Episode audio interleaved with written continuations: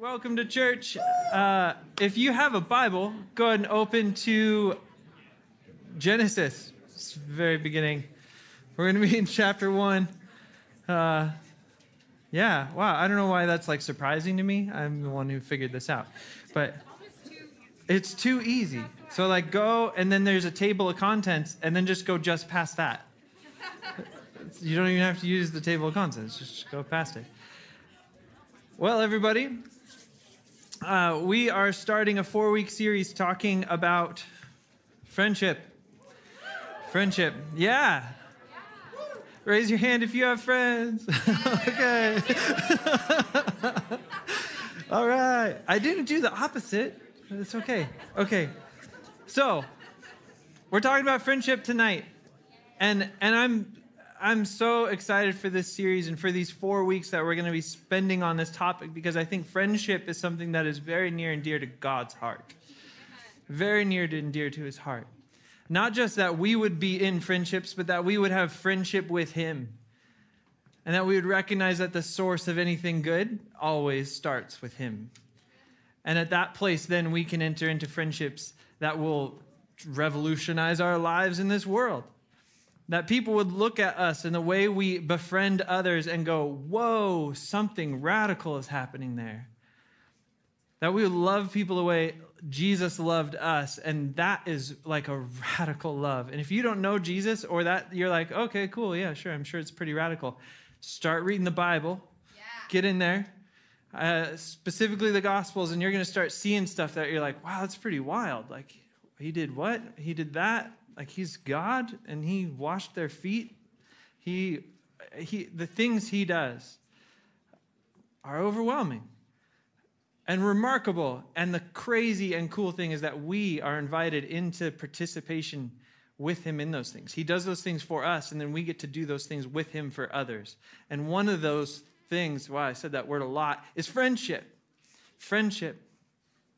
So, as we go through these four weeks, tonight we're starting off just sort of setting a foundation, laying a foundation of why we're even talking about this, of why it matters to God's heart and should matter. Not just should, it just already does matter to your heart. No matter how much you deny it or just want to ignore it, it matters. And so we're going to dive into it. The first line I just want to put up there for us to contemplate is this that relationship is the medium of life. It's the medium of life. And if you're like, medium, what is he talking about? Okay.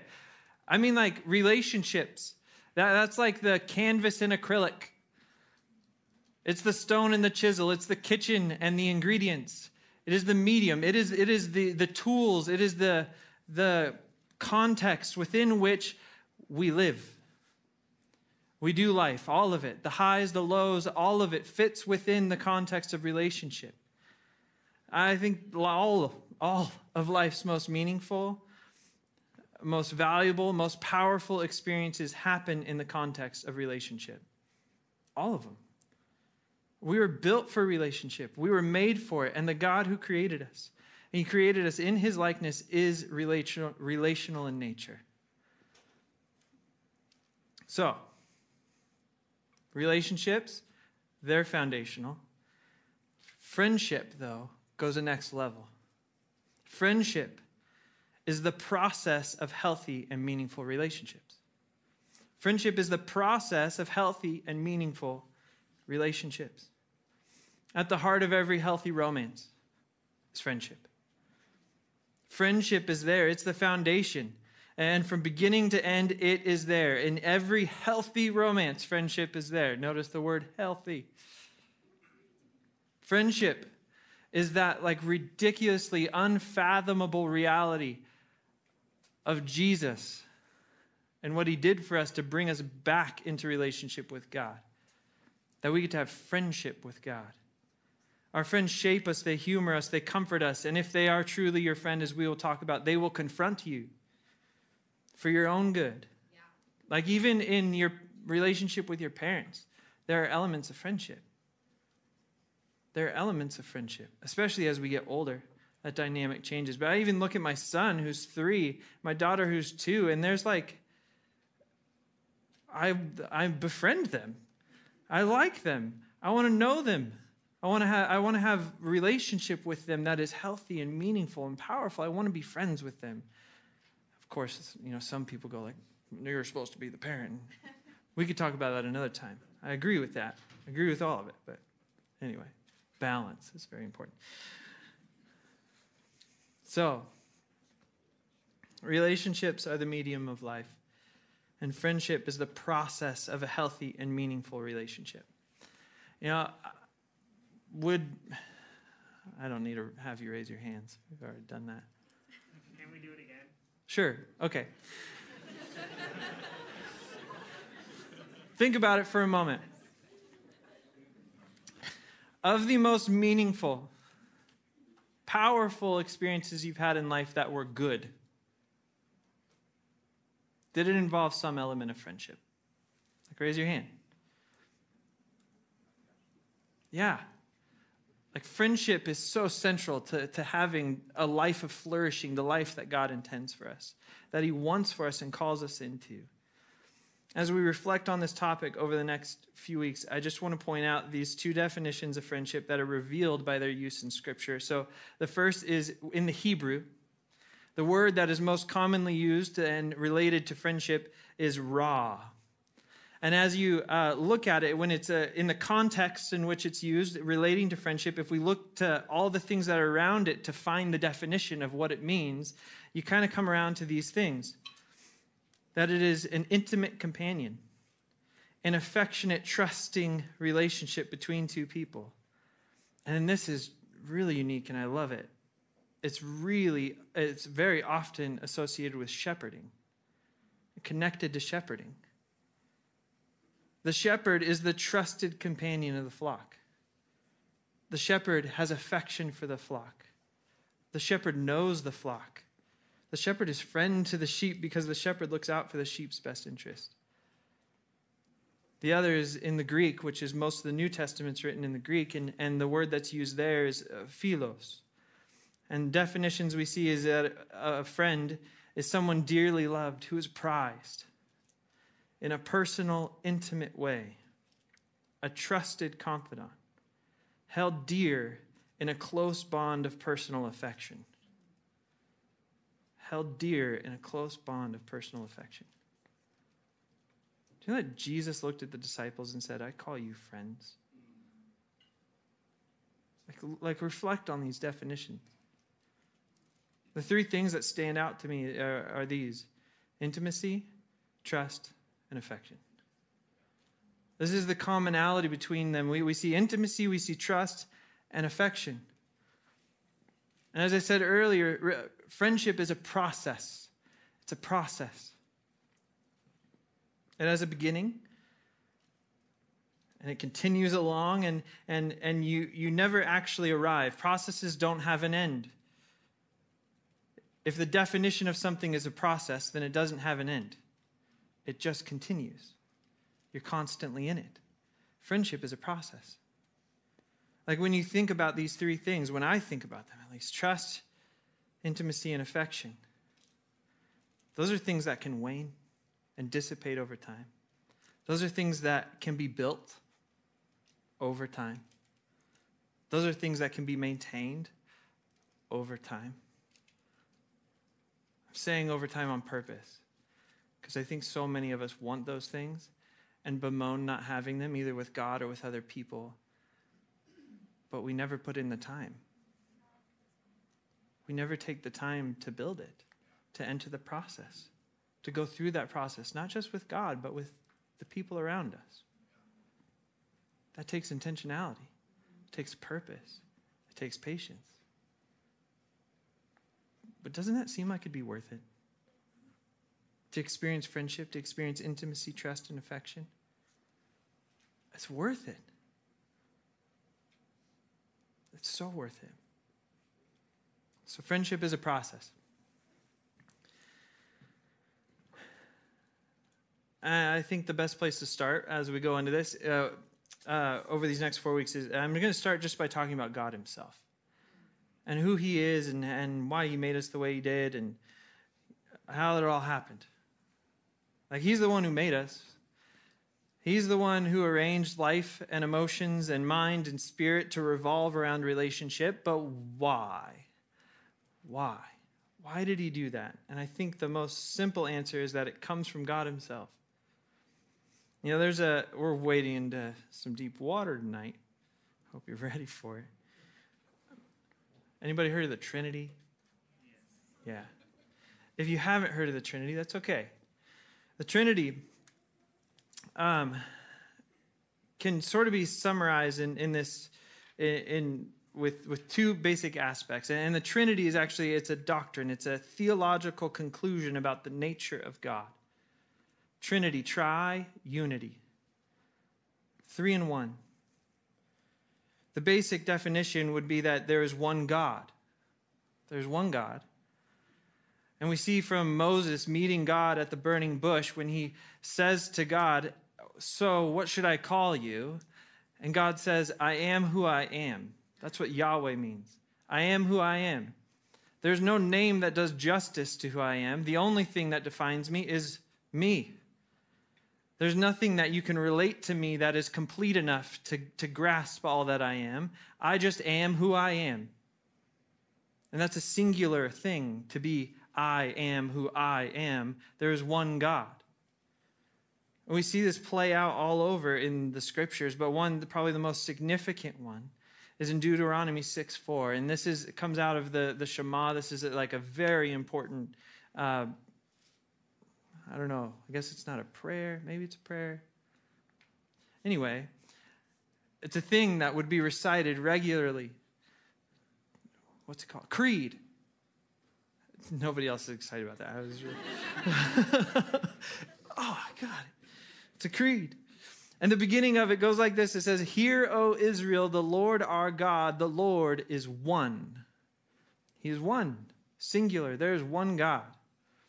But then we see that there are three persons Father, Son, and Spirit. And this plays out all throughout the scriptures. We see it most like undeniably, I guess you can't ignore it, in the New Testament, where you see Jesus, the Son, fully God, fully human, coming to the earth and, and one claiming and making clear, I am God.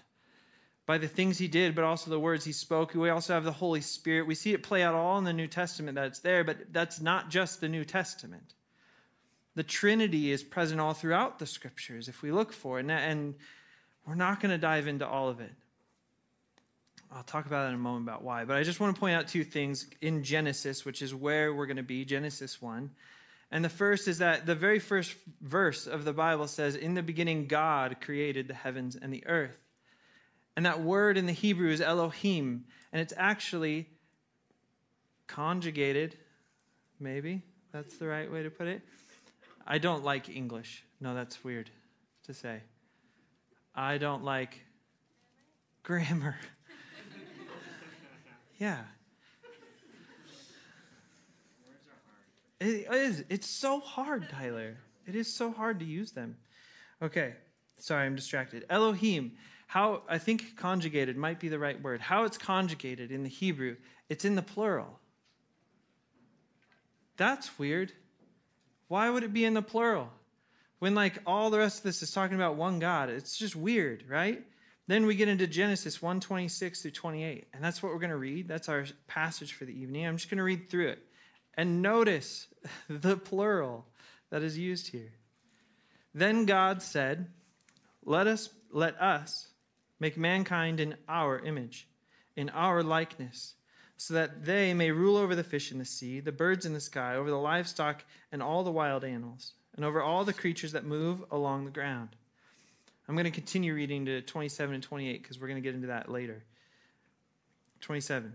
So God created mankind in his own image. In the image of God, he created them. Male and female, he created them. And God blessed them and said to them, Be fruitful and increase in number, fill the earth and subdue it. Rule over the fish in the sea and the birds in the sky and over every living creature that moves along the ground. All right, notice the plurals. Anybody else pick up on that? Us, are. It's weird, right? It's weird. Okay, question. How can God be one and three at the same time? I don't know. I don't know. And I think it's so important to like recognize who God is. That my greatest mental faculties and use of all the studying I could do, the people who are way better at this stuff than me, which there's kind of a lot of them, could put all their minds together and still fall in not even short. Like they're not even getting to the first rung of the ladder to understanding who God is. He's completely beyond us. He's completely outside of us. To even comprehend and grasp this is an impossible task. It doesn't mean it's not worth debating, but I'm definitely not going to try and do it tonight or would be here all night, and I'm just not sufficient for such a task. Truly, I'm not. Like scholarly wise, I'm not. But also, it's actually, I'm not. Like, and neither are you. And I think it's important for us to recognize who it is that befriends us. It is a God so beyond us so completely beyond what we can even fathom that the identity he has, a triunity, we just go and our brains explode because it makes no sense. That is the God that befriends us. Anybody else feel unworthy about that friendship? I am unworthy of that.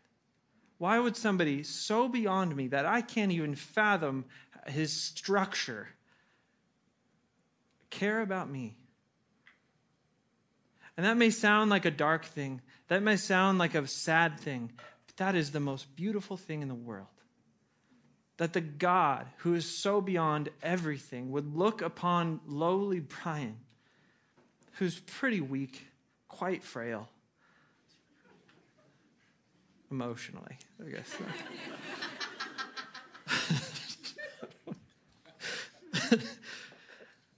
that he would look upon me and love me, seek intimacy with me, extend trust to me, have affection for me.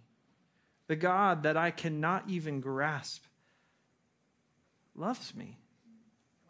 What? That's not something that's sad. That's something that just makes you get on your knees and go like, oh, why? But thank you. But why? But thank you. God rescues us. He comes to us. He befriends us. And he we I can't even define Trinity. And he comes for us. It's so important, not just that we can understand and grasp these things or talk too deeply about them. I think, okay, so before tonight, getting vulnerable with you. uh, maybe. Uh, no, but really, like before tonight, so I'm looking at Trinity, Trinity stuff. I went to school, like where they talk about these things. I read many books, you know? And I thought, I need to talk about the Trinity. I need to talk about the fact that God is relational within himself. And I was excited about that. I was pumped about that. I was like, yes, it's going to be good. This is what we need to talk about. And then I started actually doing the work, and I started getting super overwhelmed. And then I started pulling books off my shelf. And last night at like two in the morning, I was like reading this textbook that in school I maybe read 30% of. You know how that goes. And I thought, I should have read this whole thing, man. I'm missing out. I'm not able to do this. I can't do this. And I was tired and I was like, I don't know what to do. And I just closed the book and I was like, Lord, I don't know what to do. And I'm so thankful that God said, You're right, you don't. And you don't have to know. You just need to let me love you and accept me as I am. Ever think about that? That it's not just that God accepts us as we are, but we accept him as he is, even if that's a mystery. Like, we have to be willing to accept him. And at the heart of it, I, I know, like, I wrote a lot of stuff down. I had, like, you know, a lot of notes and stuff that I was like, oh, I'm going to, people are going to know the Trinity. And then it's like, nah, I don't even know the Trinity. I can't, uh, that's maybe not the right phrasing. I can't describe the Trinity, but I know the Trinity. And that's what God is calling us to. Not to be able to describe it, but to know it, to know Him. And that's at the heart of what we're talking about tonight and over these four weeks. Is that you don't necessarily need to define friendship to understand it. But I, by golly, I hope you know it. I hope you experience it with other people and with God Himself. Wow, I did not plan to talk that long. We're going to go late tonight, everybody. So, Trinity. The Trinity. We have one God and three persons. And this is kind of convoluted, at least for us lowly people. By the way, I did find one thing that was really helpful. Um, if if you're like so confused about everything I just said, um, I saw someone nodding their head. Cool. Yeah, it's okay. It's super confusing, and like I said, it's deep water. But like something that was really that's done really well is the Bible Project. They make videos about this sort of stuff, and they really they couldn't describe the Trinity either. But they did a great job visually, visually representing our limitations in our ability to understand it. And just visually putting like a 3D object on a 2D plane and it being like, here's this 3D object, and we are perceiving it from a 2D plane. It's quite literally impossible for us to fathom. And I just want to encourage you, check that out. It was helpful just to recognize the limitedness. I think they do a great job visually portraying that. So, anyway, Trinity. We have one God with three persons. And the purpose of me pointing this out, this whole thing, is really to point out that relationship is an innate attribute of God Himself. Relationship doesn't just predate creation itself. It was from, relationship was from the very beginning. it, it is out of relationship that the universe is created, that you and I are created. There's a guy named Karl Barth. I, I like a lot of the stuff he writes. Um, but this is a, this sentence, uh, this uh, quote, I just want to read to you. It's really great. He writes this At the center of the universe is a community. It is out of that relationship, out of the relationship that exists within God Himself, the three persons within one. It is out of that relationship that you and I were created and redeemed. And it is for that relationship that you and I were created and redeemed. You know, in the book of John at the beginning. It's sort of a secondary, a different perspective of the creation narrative in chapter 1. And at the end of that, in John 1 12, we get this verse, and it says, To all who did receive him, that's to Jesus, to those who believed in his name, he gave the right to become children of God. And Sung Chan, another um, theologian, wrote this about this passage that it is true that the right to become the children of God will be given to those who believe in the name, the word, or in the word in Jesus. The name of the word in Jesus. Uh, whoa, whoa, okay, yeah, you're tracking. However, it should be understood that the right to become the children of God is not just a compensation for believing in Him. Rather, it is the recovery of the purpose of creation. To have relationship with God to be called his child is the very purpose of creation. It's the very purpose you were made. It's the very purpose Adam and Eve were made at the very beginning. It's written into the fabric of history and is, expressed in the Bible that God is bringing about the recovery of that purpose that he intended from the beginning, and that's friendship with him. And the coolest thing is that's not all of it. That having been created in God's likeness, we were also built for relationship with other humans. This is our purpose friendship with God and friendship with others. That's the purpose of your life friendship with God and friendship with others. If you've ever questioned it, starts with God and flows to others. And that brings us to Adam and Eve. Adam and Eve, first two humans. In Genesis 2:18, in chapter 2, uh, a sentence emerges, and this is God who says this, and it said, It is not good for man to be alone. As I read earlier, chapter 1, 26 through 28. God set from the beginning that God, cre- God created us to be his image bearers. He created us in his likeness. And the, the fruit of that would be fruitfulness, that we would be fruitful and multiply and have dominion over the earth. So we are created to be image bearers. we are created to be like God. We're made in his image, a relational God. So, of course, we're made with relational hardwiring. In Genesis 2, the significance for our being made in his likeness and being relational in nature is sort of expanded a little bit more. And the setup for the sentence that God speaks, that it's not good for man to be alone, is this that God makes Adam and he puts him in the garden with all the other creatures. But uniquely, uniquely about Adam, he's the only one without a mate, the only one without a counterpart. And God says, It is good about everything he makes along the way. It is good, it is good, it is good. Until this moment. When he looks upon Adam and says, It is not good for man to be alone. I, I got to think that this is entirely on purpose that God did things this way. Like the things that are written in the scriptures are not there aimlessly. If they're there, it's for a purpose, that we might understand something about who God is or who we are. Those are the two things that play out in there who is God and who are we? And so it's on purpose that it's written this way. I think it's on purpose that God set it up this way. There's something for us to recognize that Adam was left without a counterpart so that the need of having one could be magnified. In Genesis 2:18 it is not good for man to be alone. And so then what does God do? He makes Eve. He makes Eve. And this is such an important verse for so many reasons. But why would it not be good for Adam to be alone? Why would God make it that way and then say it's not good? Why would that be? Uh, and like some simple answers, right? Well, maybe there was an emotional need that wasn't being met. Certainly, there's a physical need, like he's called to be fruitful and multiply and fill the earth. Like, you got to have a companion counterpart for that, fellow human. There's physical need, but maybe there's also a spiritual one. Like, like all the things that make us up. Maybe it's cognitive. I don't know. Maybe it's all of it. You might be like, what? like, didn't he have enough with God? But here's the point.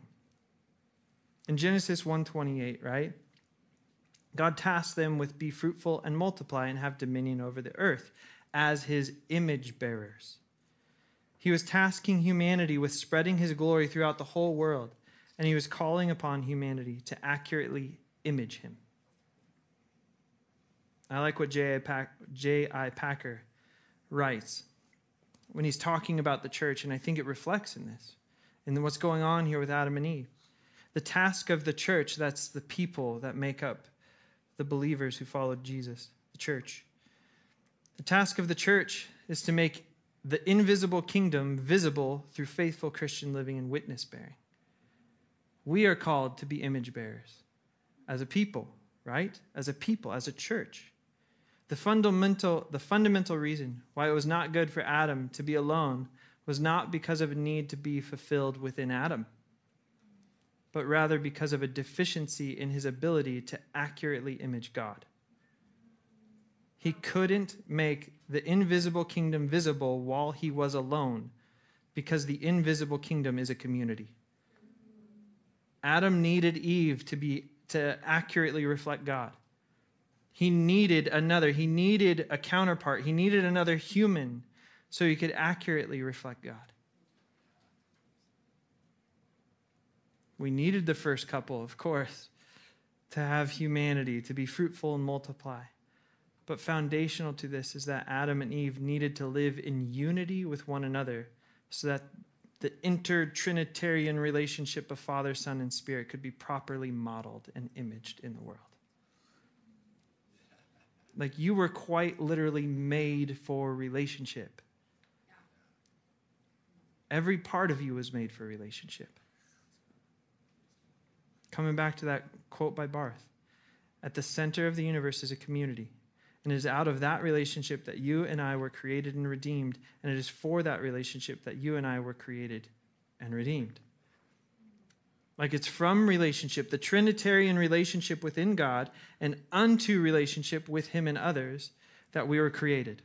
You were created for relationship with Him and unto relationship with others. And it's from relationship, Trinitarian relationship with God, and unto relationship with others that you were redeemed and find your purpose in flourishing. like I said earlier that like I'm unworthy to be friends with God. All of us are. But the fact that we need to be redeemed, like we need to be redeemed. The heart is deceitful above all else. I am weak. I'm sinful. I've hurt people and harmed people. Even the things that I think like I'm oh, I'm above that. I'm I'm actually not. I'm capable of all sorts of wickedness and evil. And I actually have done it. A lot of evil, a lot of a lot of wickedness. There's no hierarchy. There's just perfect and imperfect, and I am imperfect. Yeah, yeah. And yet, it's for relationship that God redeemed me, and unto relationship that He redeemed me. So even now, as I live and I stand up here and I talk with you or I interact with you, it's not because I am awesome. It's not because I am worthy, but it's entirely because I am weak, yet He chooses me.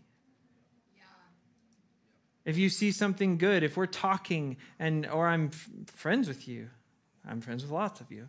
Not everybody, maybe down the line. It's a process. And you think, wow, Brian, I really appreciate this about you. It's only because the Lord did something good in me first. It's only because God saw fit to give me something quality that I myself couldn't earn or make myself or produce myself. I didn't create me, He did. And the same is true for each and every one of you. Like, there are things about you that are awesome. Truly, there are things about you that are awesome, and He gave them to you.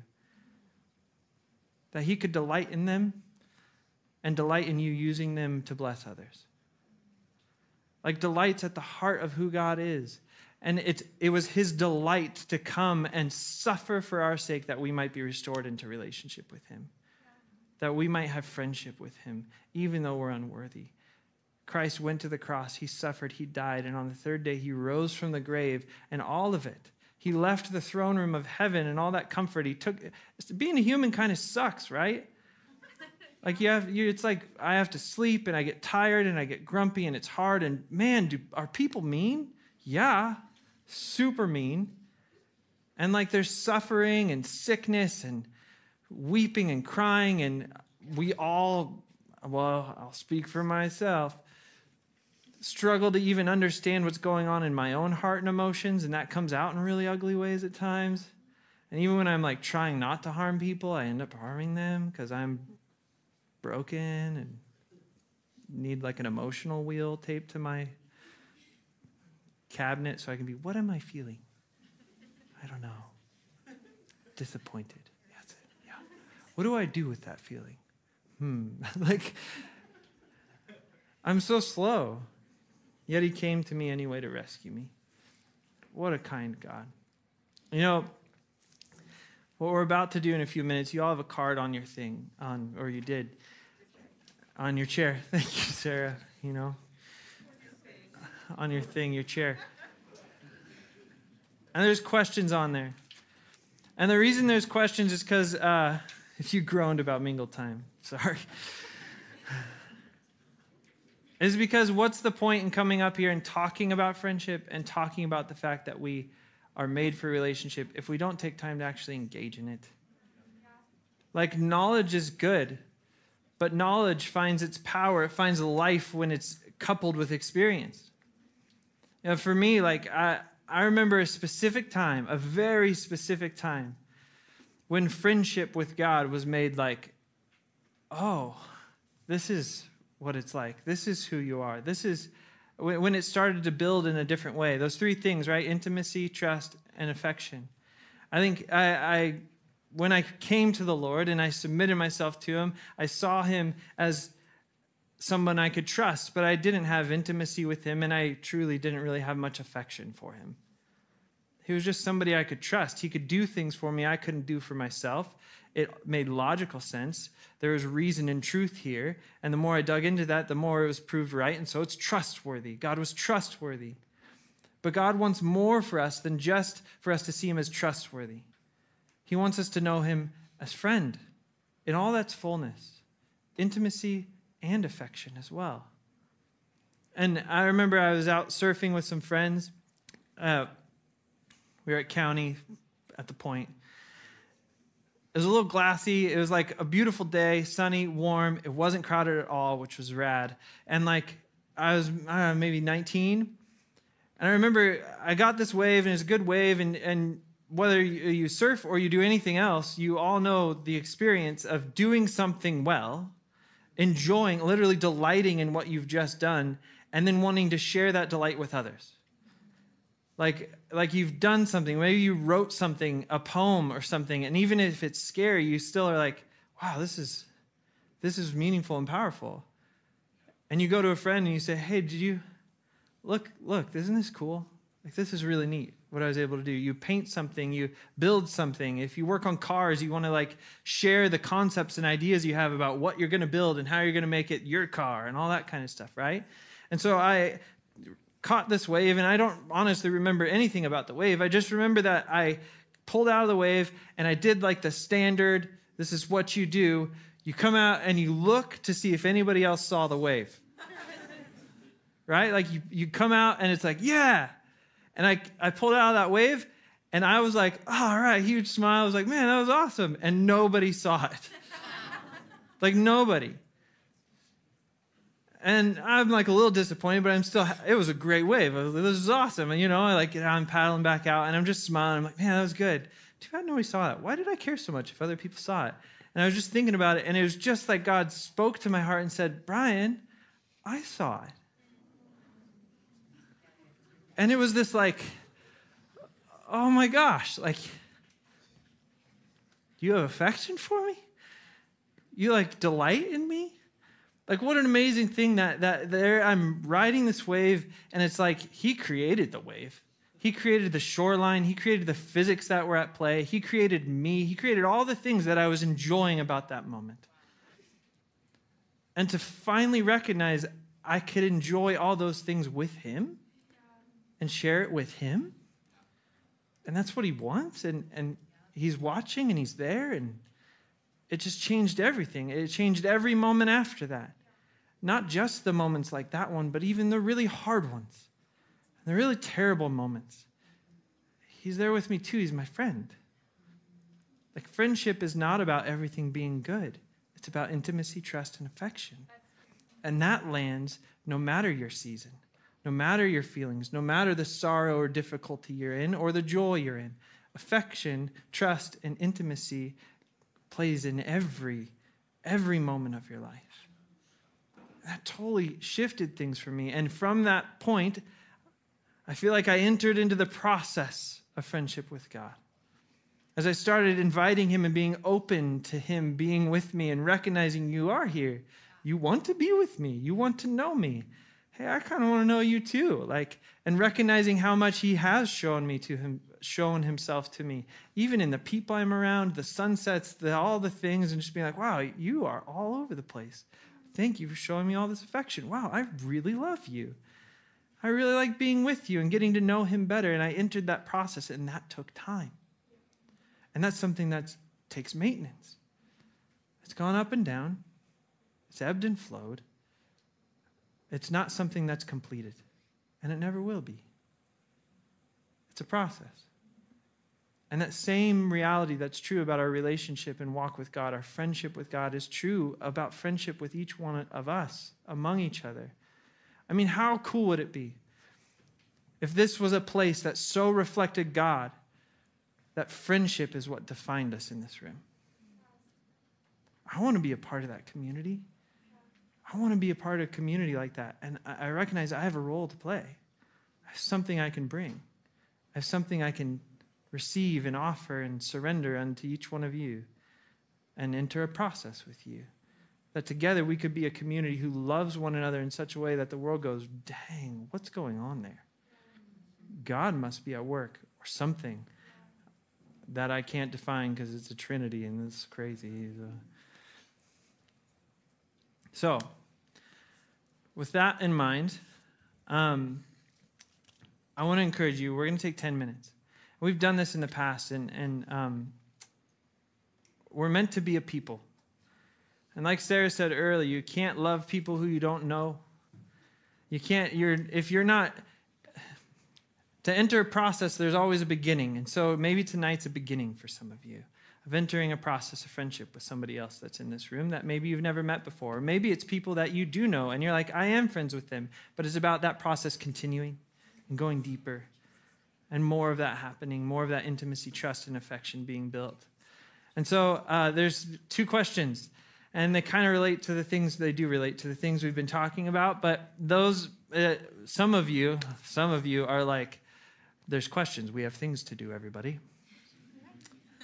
And so, as you gather in three to six people, whatever, just turning around to the people around you, I want to encourage you. The questions are to help, um, but you don't need to. You can. You can. But you don't need to make it all about the questions. You know, take some time, introduce each other. And if you don't get to the questions at all, great. The hope is just that you engage and interact and have some, like, you know, a heart of hospitality to one another. And, but hopefully the questions help you if you need it. And some of you might. I, I know I need it that guidance, that help, to help guide me and think through how do I build relationship with others? Because a process isn't just something that you've mastered. You have to go in it many times before you master it or get used to it. And so asking good questions of people so you can actually know them, that's a hard thing. Sarah and I actually took time being like, how do we ask good questions? As we were trying to figure out what are the questions that we can give people. And I don't know, maybe these are good, maybe they're not, but we're learning and trying to figure out how to do that well. So, anyway, kidding. Uh, take 10 minutes. I'll come back up in a few minutes and give you like a countdown. And then, um, and then we'll do communion. We'll end with worship. Yeah, good call, Austin. Thank you. Thank you. I'm going to I'm going to pray. Thank you, Austin. Father God, we thank you. We thank you before befriending us and doing what we can't do. And Lord, right now, I just ask that we would take a deep breath, that we would recognize that you you, Lord, are good and kind, and that the people around us are people that you also love. And so may we enter in that love right now, Lord. May we be a people tonight who get the opportunity and we take it to participate in your love for the people around us. We thank you, Jesus. In your name we pray. Amen. Amen. I'll come back up in a few minutes. Say hi.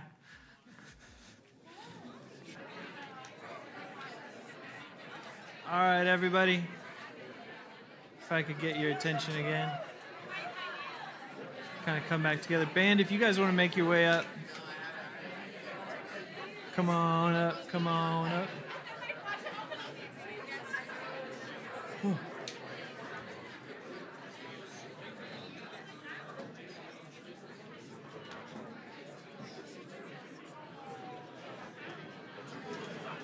All right, everybody. I hope that you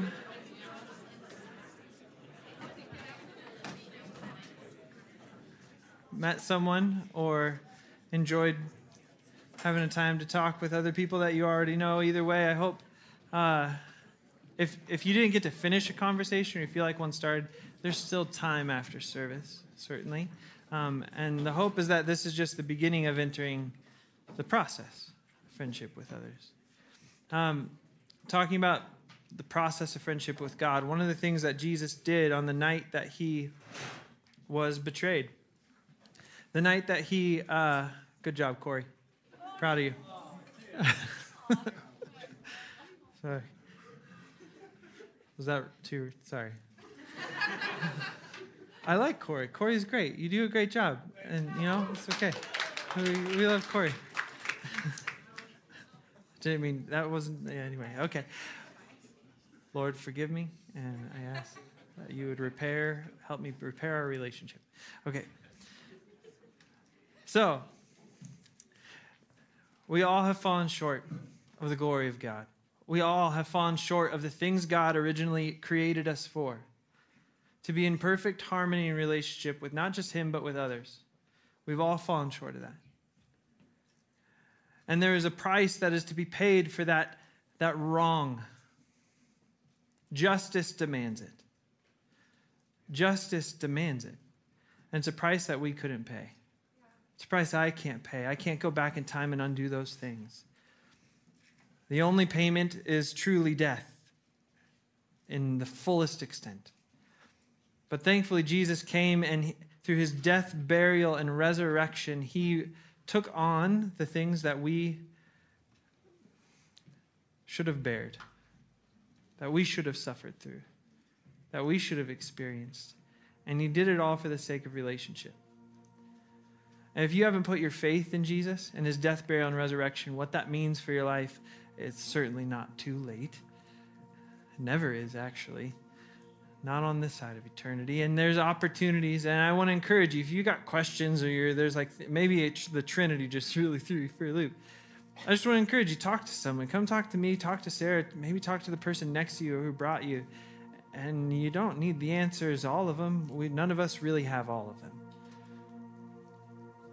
But ask them and enter into that process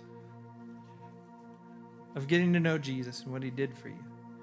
I want to, as we take communion, as we celebrate what Jesus instituted the night of his betrayal, the night before his crucifixion, in remembrance of what he did for each one of us to restore relationship with us. This is something that we do as a body, as a church, as a community. It's something that unites us in our, our submission and reverence of Christ Himself and our position as children of God, as brothers and sisters with one another. And this is a holy thing, this is a sacrament. It's a very holy thing. So if you haven't put your faith in Jesus, I just want to encourage you. The last thing I want to do is make a hypocrite of you. This is something for the person who has put their faith in Jesus. This is an acknowledgement that Jesus has done something for me that I can't do. So don't make yourself a hypocrite. I guess I don't want to put you in a position where you feel like you have to. You don't have to. It's okay. It's okay. Kev, can you turn the lights down? That'd be great. Um, so, on the night he was betrayed, Jesus, and by the way, these things are a little bit difficult. There's like a top thing that you pull off, and you can get to this little cracker thing. And then there's the second one, and that's the juice. Great. So, on the night Jesus was betrayed, he took some bread and he broke it and he gave it to his disciples, saying, This is my body, which was broken for you. Take and eat, and do this in remembrance of me. So now let's all take and eat this bread together, the bread that unifies us in Christ Himself.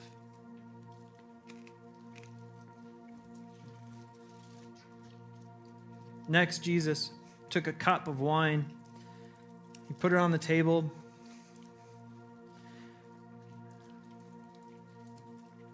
Actually, he passed it around, I think. And he told them to drink this cup, remembering his blood that was spilled, that was shed on the cross for their sake, that they may be redeemed, that we may be redeemed and put in right standing before God, that justice may be satisfied for our sake.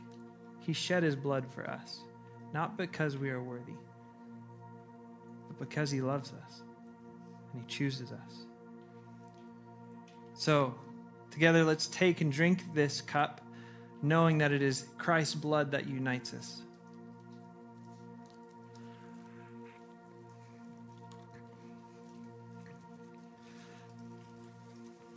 Father God, we thank you. Knowing that you are you're super awesome. You are amazing. And you've done what we can't do. And so we just come before you knowing that though we are not worthy, you have chosen us, you have called us. And so, Lord, we love you. We love you, Lord, with our, whole hearts. And whatever corner is not yet surrendered to you, Lord, would you, would you take it? Would you lead the way in this moment and in the days and years that come ahead of us, Lord, would you lead us through the process of becoming friends with you, of having intimacy with you, of fully trusting you with our whole being, and loving you wholeheartedly. Thank you, Lord, for doing that first for us. In Jesus' name, amen.